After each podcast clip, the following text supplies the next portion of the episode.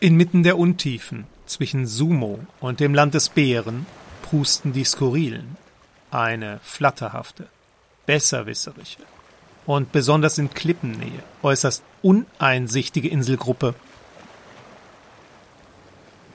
Episode 30 Klüngelüng Wohl bekomm's, Herr Kämmerer. Sie haben da noch etwas Baugrund hängen. Bisschen mehr rechts. Ja, jetzt ist er weg. Den ganzen Tag begrüßte ich schon prominente und weniger prominente, korrupte und korrumpierende.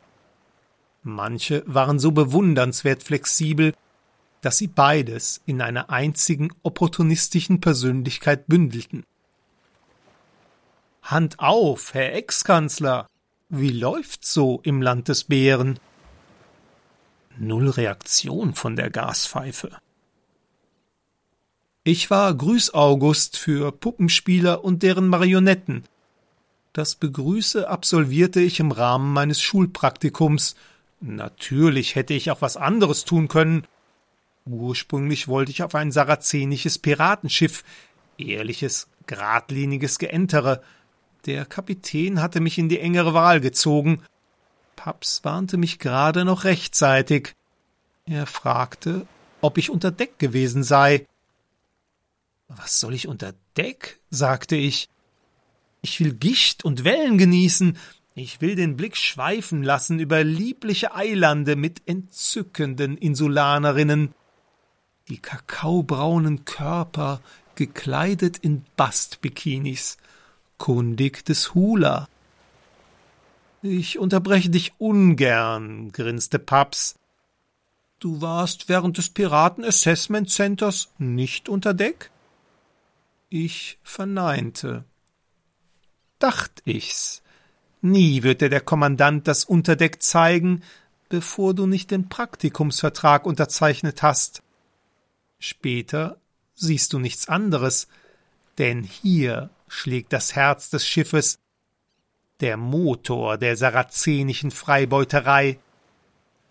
Du wirst mit deinen Leidensgenossen den anderen übertölpelten Praktikanten und erbeuteten Sklaven an eine Bank gekettet, dann ruderst du zum Takt der Trommel und der neunschwänzigen Katze.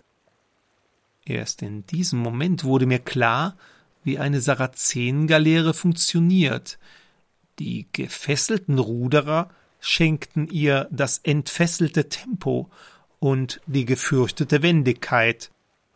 Paps rettete mich, ließ Beziehungen spielen und vermittelte mir als Ersatz diese Praktikumsstelle. Hier sei es spannender. Außerdem hätte ich ja ein bisschen Erfahrung. Da wurde ich schamrot, denn ich erinnerte mich meines ersten Versuchs im Politikgeschäft. Ein fürchterlicher Fehlgriff, der mit Episode 19 für Sie zum Abspielen parat liegt. Mittlerweile ahnen Sie sicher, liebe Hörerinnen und Hörer, wo ich mich befinde. Ich stehe vor der Klüngel. Die Klüngel ist die führende Fachmesse für Korruption und Schmierbedarf in Trollshagen, dem Hauptort der skurrilen Insel Bölk. Sie besteht in einem fort seit der Jungsteinzeit, die Korruption und mit ihr die Klüngel überlebte Erdbeben, Tornados, Tsunamis, Meteoriteneinschläge, Pest, Hühnergrippe und Vulkanausbrüche. Als die halbe Stadt schief stand, weil man gegen üppige Bezahlung versteht sich, weggeschaut hatte, als viel zu viel Sand für den U-Bahn-Bau abgepumpt wurde, die Klüngel überstand es unbeschadet, wie die große Saurier-Stampede des skurrilen Jahres 1017.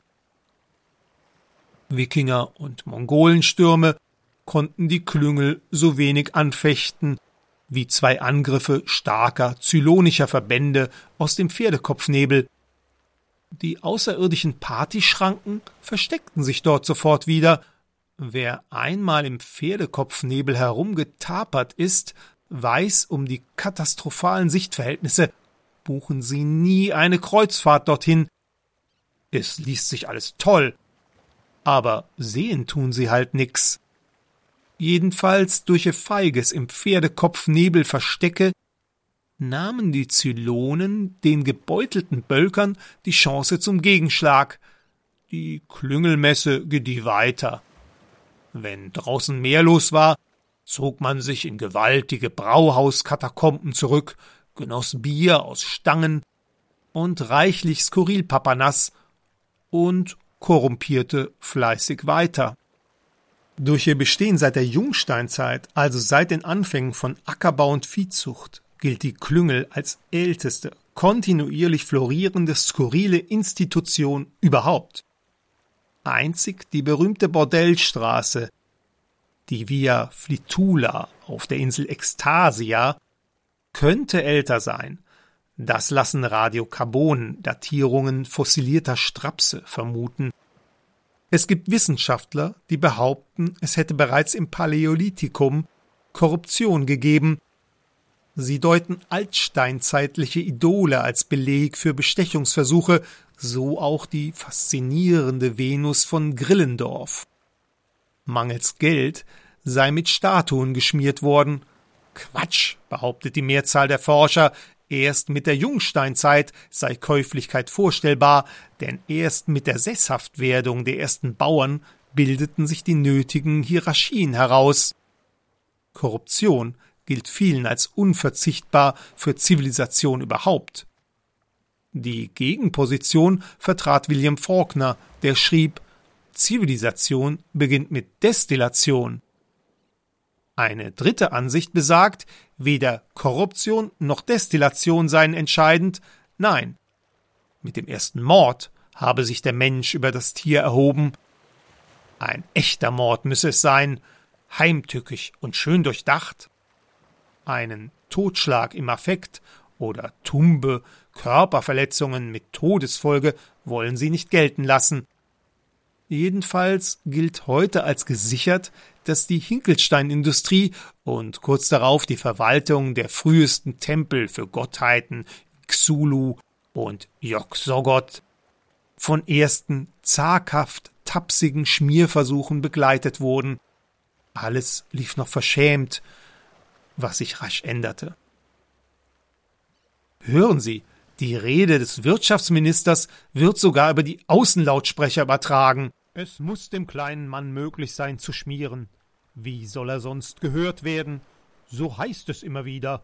Das geht so weit, dass der Ruf nach einer Preisbindung für Politiker laut wird. Da, über dem Meer. Dagegen sage nein. Das ist, das sind Zylonen. Zylonen!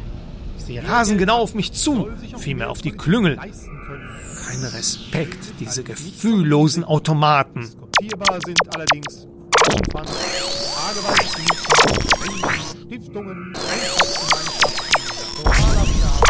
vergünstigte Kredite, Vorstandsköstchen, Abschreibungen. Die Skurrilen wünschen skurrilen Tag und sagen, es ist noch immer ja, die Jange.